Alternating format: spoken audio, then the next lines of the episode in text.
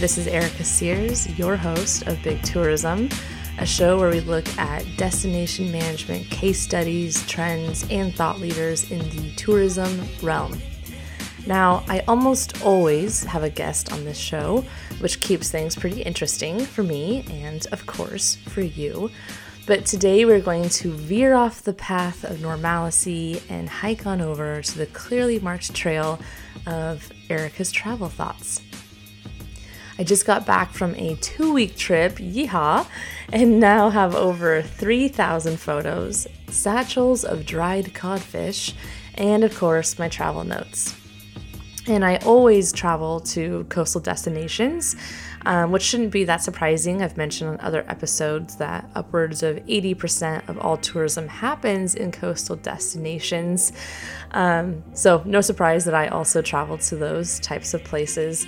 But when I come back, I always feel like my takeaways are quite applicable to the big tourism show, but also to my job here working for a tourism destination management organization on, on the stunning Oregon coast. So here we are. The country I visited has the second longest coastline in the world. It has over 60,000 miles. It has the largest cod stock globally, and it hosts the midnight sun every summer and the northern lights every winter. I am, of course, talking about Norway. I spent a few days with family in Oslo, then a couple days in southern Norway to hike Pulpit Rock. If you don't recognize the name Pulpit Rock, you should check it out. It is a, a stunning hike, and I think it's in the final scene of like Mission Impossible, of a very serious action movie. Um, and then I spent really the bulk of our trip in the Lofoten Islands up in the Arctic Circle. And when I shared this with a few folks, like friends and colleagues, people were like, Why those islands? Why are you going to the Arctic Circle in summer? And I was like, Have you seen the photos? Guys, it looks like Norway and Hawaii com- combined and then like blew up together up in these up in these islands. So you have these tiny little red cabins. They're fishermen cabins known as rorbues. And they're just lined up in a perfect line against these gigantic sea cliffs. Just these stunning cliff mountain formations shooting straight out of the water. And the water is turquoise blue with white sand beaches, just like Hawaii. So, um, there actually were surfers there there are some very popular surfing spots. Uh, and more really, like the Lofoten Islands have become a very visited destination, I think, for a lot of Norwegians. Um, there's a lot of people that drive there. It's like a hot spot to do road trips. The E10 is the scenic, the national scenic highway that drives through it. And I saw a lot of camper vans and families with all their camping stuff. Um, and so, yeah, I was like, hey, I've been to Norway before. I have family there. I want to do something a little bit different. But as you all know, I love fishing communities, I love coastal communities, and tourism looked just a little bit different up there. So, there were a few things that really stuck out to me. Um, one was transportation is a little bit different than it here than it is here on the coast. Fishing, you cannot talk about the Lofoten Islands without talking about the cod fisheries. Um, and then a few other trends of, of conservation versus farming, fishing, tourism, how these different industries are playing together. And then, of course, just a few fun things I did along the way. So these islands are up in the very north. The easiest way to get there is by an airplane. Um, so we flew from southern Norway up to the north. It was about two hours. Um, other people do drive. There are ferries that take you to the islands, although in a lot of reviews, it was like, you better take some Dramamine because you will get seasick. um, and then once you're there, there is some public transportation. But unfortunately, you know, when we look at sustainable tourism and we, we really want less cars on the road, of course, that's less carbon emissions a number one reason people don't take public transit is because those buses aren't going frequently enough or because it's too hard to plan your trip. Like maybe the bus doesn't go where you want it to go. Um, and that's kind of what we came to the conclusion. Like a big part of these islands are traveling to these different fishing communities, checking out what they have, and I just could not make it work with the public transits um, and also do the things we wanted to do on the trip. So we rented a car Um, I'm sure any of you listening that have been to Norway are aware of their insane tunnel system. Um, instead of going around mountain or over it, they just go right through it. And some of those tunnels last 30 seconds, some of them last minutes. It, it's really impressive. And when we were in southern Norway um, to get to Pulpit Rock, at one point we were in a tunnel 300 meters under the sea, which is a very eerie feeling, but also quite efficient. Um, but yeah, it was really incredible. Again, you're driving on the E10. Um, some of the tunnels are very artistic and they're like partially open to the sea. So, just very stunning and something that I don't often see in the United States. We were there, of course, during the summer. We were there in July. And so we got the summer experience uh, and the islands. And if you're like, well, what's the difference? During the summer, there is zero nighttime. So we were there with the midnight sun, meaning it just kind of skirts along the horizon but never dips down. Um, it gave me a lot of energy. So I don't know if I could live like that all the time. Um, I was like peeking out of our curtain at 2 a.m., 3 a.m., 5 a.m., just to make sure the sun was still there, and it was. Um, so this is really a very busy time. It's really easy to drive during the summer, obviously. There's plenty of daylight, plenty of things to do. There is, of course, a winter season for folks that want to come and see the northern lights. From what I heard, it is definitely a different time to travel. And from a tourism point of view, I have heard that there's issues with visitors coming to see the northern lights that are from countries um, that don't have snow. And so they don't know how to drive in snow. And that has been an issue for local residents.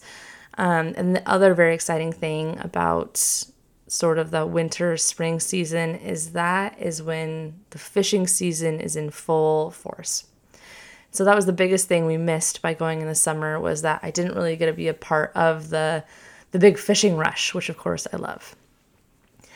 So fishing in the Lofoten Islands is a huge deal. Like I mentioned earlier, um, Norway has the largest cod stock globally, and a lot of that is coming from the Lofoten Islands. Um, it's Norway's oldest export industry, dating way back to the Viking days. So it's certainly a big part of the culture and the infrastructure that you see when when driving around. And I thought it was very charming that um, in a lot of the material I was reading before I left there and things that I was reading while I was there, you you can still smell the fish because um, there were some remains and they dry the cod in these wooden um, kind of pyramids and it's a very unique situation because they don't have to salt the fish they don't have to do anything except for hang them up because of the, how cold it is. It's often below freezing during the winter and the salt in the air. So when we were there, there were still maybe some like heads hanging up on these racks, and you could smell it. And people said, "Hey, drying fish is the smell of money." And that is something that people say here, where I live in Tillamook, Oregon, land of Tillamook cheese, is that you can smell the dairy cows. And people always say, "Hey, that is the smell of money." So I definitely related to that. Um, additionally, I loved, and I'm sure other people have heard this, that a lot of materials about fishing, they say cod is king or in cod we trust. And so I was like, okay, we've got a marketer in the group. There's a there's a clever person over there that's coming up with these terms. What I also found very striking about this cod fishery is its impact globally to different cultures. So prior to going to Norway, I had I kept seeing something about the codfish in Nigeria. I was like, what? So when I looked into it, um, it is in, I believe, some of Nigeria's national dishes, and it is a really big part of that type of cooking. And I was like, but why? Those are so far apart. And upon further research, um, I found that during Nigeria's civil war, um, millions of people, more than a million people, were dying mostly from hunger. And because it was a humanitarian crisis at an unprecedented scale, there were relief agencies and countries from all over the world joining together to fly in emergency supplies. And Norway's contribution was stockfish because it doesn't need refrigeration and it's full of protein and vitamins. And so the stockfish that they're sending and the way they package it up in case anyone's unfamiliar, is that you can send it, it's like fish jerky. Um, and so I was like, wow, what an interesting, you know, contribution. And now it's such a big part of the culture of cooking in Nigeria. And I was reading this article about this famous Nigerian chef, and he said, I couldn't believe. I couldn't believe that this wasn't a Nigerian food. I, I always just assumed that this fish was a Nigerian fish, but it is being flown in from Norway. So that was one interesting tie of this fish to a different country and different culture. Another one that I didn't realize until after the trip was that I ate a lot of Italian food while I was there. And I was like, okay, I love pizza, I love pasta just like anybody else. But why am I eating this in the Arctic Circle? And I kept asking people, like, do you think this is weird? Do you think this is weird? Um, but apparently it's not um, because in 1432, uh, quite a while ago, a Venetian merchant trader um, got his boat in a shipwreck situation, ended up spending several months with the islanders of Lofoten. And on his return to Italy, um, he was sharing, you know, this crazy account of his adventures, what he learned, and he brought back some stockfish that, again, rich, nutritious, intensely flavorful type of jerky, and it was a hit. And it has found its way into regional dishes all over the country. One of the biggest stockfish festivals in the world is in Italy. So there's been this trade route between uh, Italy and Norway over again the codfish. So I just loved the story of the fish itself, how it travels, but then even when it's processed, the different countries it goes to, and the way that different people really rely on it for their cultures, even though it's a fish that didn't necessarily come from their countries. The last thing I noticed um, that I noted in my, I have terrible handwriting, my travel notes, is this constant juggle that I'm sure many of our listeners experience too between different industries. So, how does a traditional fishing village cope with increasing tourism? Um, I saw in a lot of in this like little history book I picked up um, that people were saying how important it is to preserve the fishing village environments and the hope and desire to live off of both fishing and tourism for many years. Um, there's one town that has started changing these old fishing infrastructure, like processing, canning facilities, or whatever, um, into galleries and restaurants. And from a tourism point of view, it's very fascinating. I loved visiting those places, but there has been a concern from local fishermen and communities that are saying, hey, how are we going to continue doing our industry when our infrastructure keeps getting turned into tourism assets? Um, there's also some articles, more modern articles, more currents that I read. That was relating the increasing tourism numbers to public safety concerns, impact on natural environments, a relation between the amount of people staying in those traditional fishing cabins, rorbu's, and the lack of housing. So there certainly is this this juggle between the traditional industries as well as tourism but again, tourism relies on those traditional industries. Tourism, people are going there to see the fishing villages. Um, there's two or three villages where you park outside of them. You pay a small fine fee, like $10, and then you get to walk around and see what it looked like hundreds of years ago. Like they still have the bakery and the blacksmith and the cod oil factory. Um, I think it's very special for a lot of people to experience that, even a lot of Norwegian one of the more touristy things we did while we were there is we went on what is called a silent troll fjord cruise. So Troll Fjord is this really incredible fjord, has a very narrow passage to get in. It's really difficult to see it by foot. And the way that, if I understand correctly, the way that the tectonic plates are pushing against each other, it forms these crazy rock formations that look like troll faces.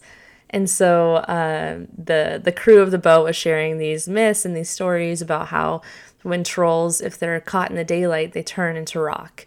Uh, they told us a story about a king and his two daughters, and they were so fascinated by something that they didn't they didn't hide in time, so they turned into rock. And you could definitely, I could definitely see faces in the rocks. It was very cool. But another really interesting part of that tour was that they are electric boats. And so that's really their, you know, unique selling point for their tours is that they offer silent, sustainable, and innovative experiences at sea. Um, and that their boats are the most flexible boats in the world and can be recharged at any port. The batteries themselves have enough capacity to run for eight hours at a speed of five knots and they were built with recycled and recyclable aluminum, so they're lightweight and energy efficient. And they were basically a catamaran, is what they are. So they have windows everywhere. It was a very smooth sailing process. Um, and I thought, wow, what an incredible experience for tourists when you know when you want to go see outdoor recreation or do bird watching or just sightseeing. It was very cool that the boat was so silent. And I thought it was probably also very nice for locals who lived in these awesome houses in the middle of nowhere. Um, I took a lot of pictures. That they didn't have to listen to boats roaring by, that the boat was so silent, it probably didn't impact them that much as far as the sound pollution goes. Something that totally blew my mind, more so than the electric boats, more so than even probably the Troll Fjord or seeing salmon farming for the first time. I've never seen that in real life. Was this wild story that they shared with us that is true, and they had pictures to back it up about how locals used to capture sea eagles with their bare hands. So, okay, I think we all know what an eagle looks like. These ones are more like white and gold. And so for hundreds of years, they have done this traditional, I mean, they can't do it anymore technically, but um, they traditionally hunted these sea eagles because farmers trying to raise sheep, which there are a ton of sheep on the islands, um, had to fight off these sea eagles who were trying to hunt their lambs. And so they were so clever, and I'm going to try to paint a picture for you. They would go up in the mountains and they essentially had two little dugouts for humans built out of the rocks with tiny little like windows, just a space in the rocks where they could look. And they had one um, person in one and one person in the other, sort of facing each other. They would put bait out, so like intestines of sheep or something, attached to a string. The eagle would land. They would slowly tug the string back towards their window, which is just enough for a human to, crawl through. When the eagle was close enough, they would reach out their hands, grab the eagle feet, and then pull them into their dugout. So the photos are in black and white. The eagle is eating, then the eagle is face down with its wings out, and then the third photo is you can see its wings going into this dugout. I have never heard of that. Um, so I was just very fascinated with that. And apparently in Norway they had a very similar issue that we did here in the United States with DDT affecting eagles, bird their eggs. Um, so all of a sudden there were these protection measures on the eagles, and the farmers could no longer hunt them. So we had this really great conversation on the boat about, you know, farming versus con- conservation. You know, that's something that we see, of course, in the United States. Um, but then, of course, conservation versus farming versus then tourism, because the amount of people that go on these tours to see these eagles that are often sitting in pairs on these rocky formations is also bringing in a lot of money. Um, so I just really appreciated that conversation, especially coming from a tour guide. Uh, I like to have more real conversations like that when I'm traveling and get some insights. And again, I was just fascinated by how innovative these farmers were to to capture these eagles that were getting their um, little lambs. So, one of the last things I'll touch on here is, of course, outdoor recreation. That's what this region is really known for. There are stunning hikes um, anywhere you go, really, on the island, and that's why people go there, and that's why Instagrammers go there to get the shots. Um, so, yes, we did do a hike while we were there, and I know I'm not going to say this correctly, but it's spelled like Kiv- Kivalvika Beach. Um, it is just this absolute stunning beach you can only get to by hiking or if you had a boat, but it's still on kind of the far side of the island. You start in a parking lot, and by parking lot, I mean a field that a farmer is renting out to to visitors to park and his young daughter was there like 13 collecting cash but whatever it was a good deal you pay $10 for the day you park your car in their field they have bathrooms and fresh water and then you and a hundred of your best friends are hiking through the fields which is very common in norway a lot of the hikes that we went on you were hiking through a farmer's field and they would have signs that said, "Hey, heads up! There's you know sheep roaming in this area." Um, they had like a double fence, so you'd open up one wooden fence, put yourself in a stall, open up the second wooden fence, I suppose, as a way to keep the sheep in. Um, and then they had this like I can only describe it as a boardwalk. It was like not a boardwalk, a um, a plank, like walking the plank of a, of a pirate's boat or something. It was about a foot wide. Um, and then it was up about two feet off the ground, and so you followed the the the plank all the way through these fields and at some parts up on the mountain. And I thought it was genius because that area was kind of a marshland, so people are keeping their feet dry. But you also have all all the visitors, so tons of people that are visiting this area are hiking on this boardwalk plank rather than just running around fields and having immense damage or immense impact. So I thought that was very clever and a good idea. If there's anybody else listening that is managing some type of park or natural attraction, um, Norway's got to figure it out. Anyways, you go through these fields. Then you're going straight up the side of a mountain. I mean, straight up. And I feel like I'm like a healthy person, but it was not an easy hike. There were some people that were hauling their kids up on their back. I was like, good for you. Um, and then at the very top of this ridge of this mountain, there were like these stunning freshwater lakes. And then you start hiking down to the beach, and it is as steep down as you can imagine. You're climbing over these boulders, but you're greeted by, like I mentioned at the beginning of this, these beautiful, clear turquoise waters, white sand beaches. Uh, definitely worth the hike. I think from the top of the ridge down to the beach is only a mile and a half, but it took us hours to climb over the rocks. Um, and I was pleasantly surprised to see some beach bums on on the beach down there. And by beach bums, I mean a flock of sheep just hanging out and rolling around in the sand. The mamas had their bells on so you could hear them.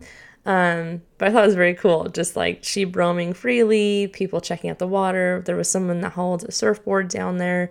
Um, so it was a very cool experience. And it seems like you can find those anywhere on the island, but you are going to hike straight up a mountain. And when you look at it online, they say, you know, easy to moderate for certain ones, like the one we did, and I could overhear other people saying, You've got to be kidding me. There's no way this is easy or easy to moderate. Like, this is a very difficult hike. So, I suppose levels of intensity are different depending on the country. And if you were going to Norway, uh, easy for them is not easy for maybe the rest of us. um, something else that I had looked at before I left was this this right to roam that Norway has and they've had for forever, seems like. Um, and I think that has been abused a lot by visitors. So the idea that you can pitch a tent anywhere on uninhabited lands, and what I had read was, um, you know, and the things the things to do and not to do in Norway, people were like, "Hey, be considerate where you put your tent." Duh.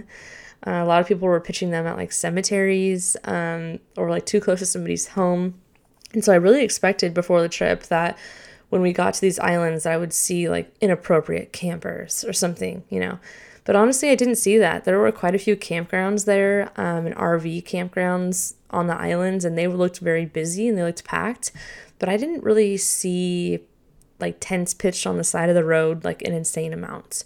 The beach hike we did is one of the places where they do allow camping, so I saw two tents down there. But I mean, just two tents. So I was surprised to see that. I think that is something that local communities have been um, working on was this right to roam and the impact that increasing visitation has had on their properties.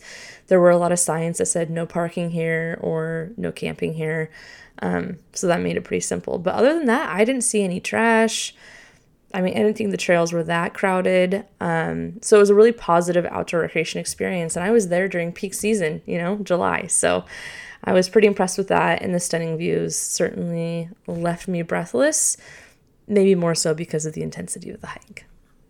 Something that did have a lot of crowds and also left me breathless, but for the wrong reasons, was European airports right now. It is total chaos. And I don't want to end my travel notes on a negative tone, um, but it, it was a big part of our trip. So we unfortunately had two flights with Scandinavian Airlines. And I say unfortunately because uh, the day that we landed in Iceland, which was our layover, I highly recommend as a layover um, for transatlantic flights. Our flight from Iceland to Oslo the next day was supposed to be with SAS, Scandinavian Airlines. And that day that we landed was the day that their pilots went on strike in multiple countries. So the next, you know, we have a great day in Iceland. We saw we went and did the golden circle. We saw waterfalls and you know hot springs all these different things icelandic horses great time. Then we pack up our stuff the next day and when we get to the airport i got an email like oh sorry your flight has been changed. So instead of a direct flight from iceland to oslo a couple hours i was going to have to fly out that night at midnight to austria spend a couple hours there uh, then Germany, spend a couple hours there, and then eventually make my way to Oslo after this crazy European layover situation. My travel partner was being sent on a totally different itinerary, and he was to go to the London Heathrow airport. Now, if you've been seeing the news, Heathrow just capped their daily passengers. Um, and so they're affecting like millions of travelers this summer and early fall because of this just the demand of travel right now that uh, Heathrow is saying that they can't keep up with the services in order to accommodate that. So there's really long lines. People are losing their luggage left and right. Uh, so it was a very chaotic time. We were able to just rebook our tickets with a different airline, uh, which was expensive but worth it rather than being flown all over Europe. The carbon footprint alone would have been insane. Um, but that is something that's going on in Europe right now. And I do have a lot of sympathy for people traveling with young families or or anybody that's being impacted by the um, by the pilot strikes and by capping visitor numbers. But I think it's also quite indicative of the amount of people that do want to travel in this semi post COVID so that's about it, folks, as far as Erica's travel notes go from Norway. Uh, I think the Lofoten Islands are a very interesting case study. If you're a coastal management professional and you're looking at how to incorporate cultural heritage into your initiatives or programs, I definitely say check it out. If you're a destination management professional trying to mitigate visitor impacts, there are also some very interesting articles written about the impacts of visitors. I think most of them were pre pandemic great one by Elizabeth Becker, who we've also had on this show. Um, but yeah, outdoor recreation, cultural heritage, Italian food. it was a great time. So, looking forward to getting back to our regularly programmed episodes here on Big Tourism, the show where we're looking at destination management case studies, trends, and thought leaders in this space, only on the American Shoreline Podcast Network.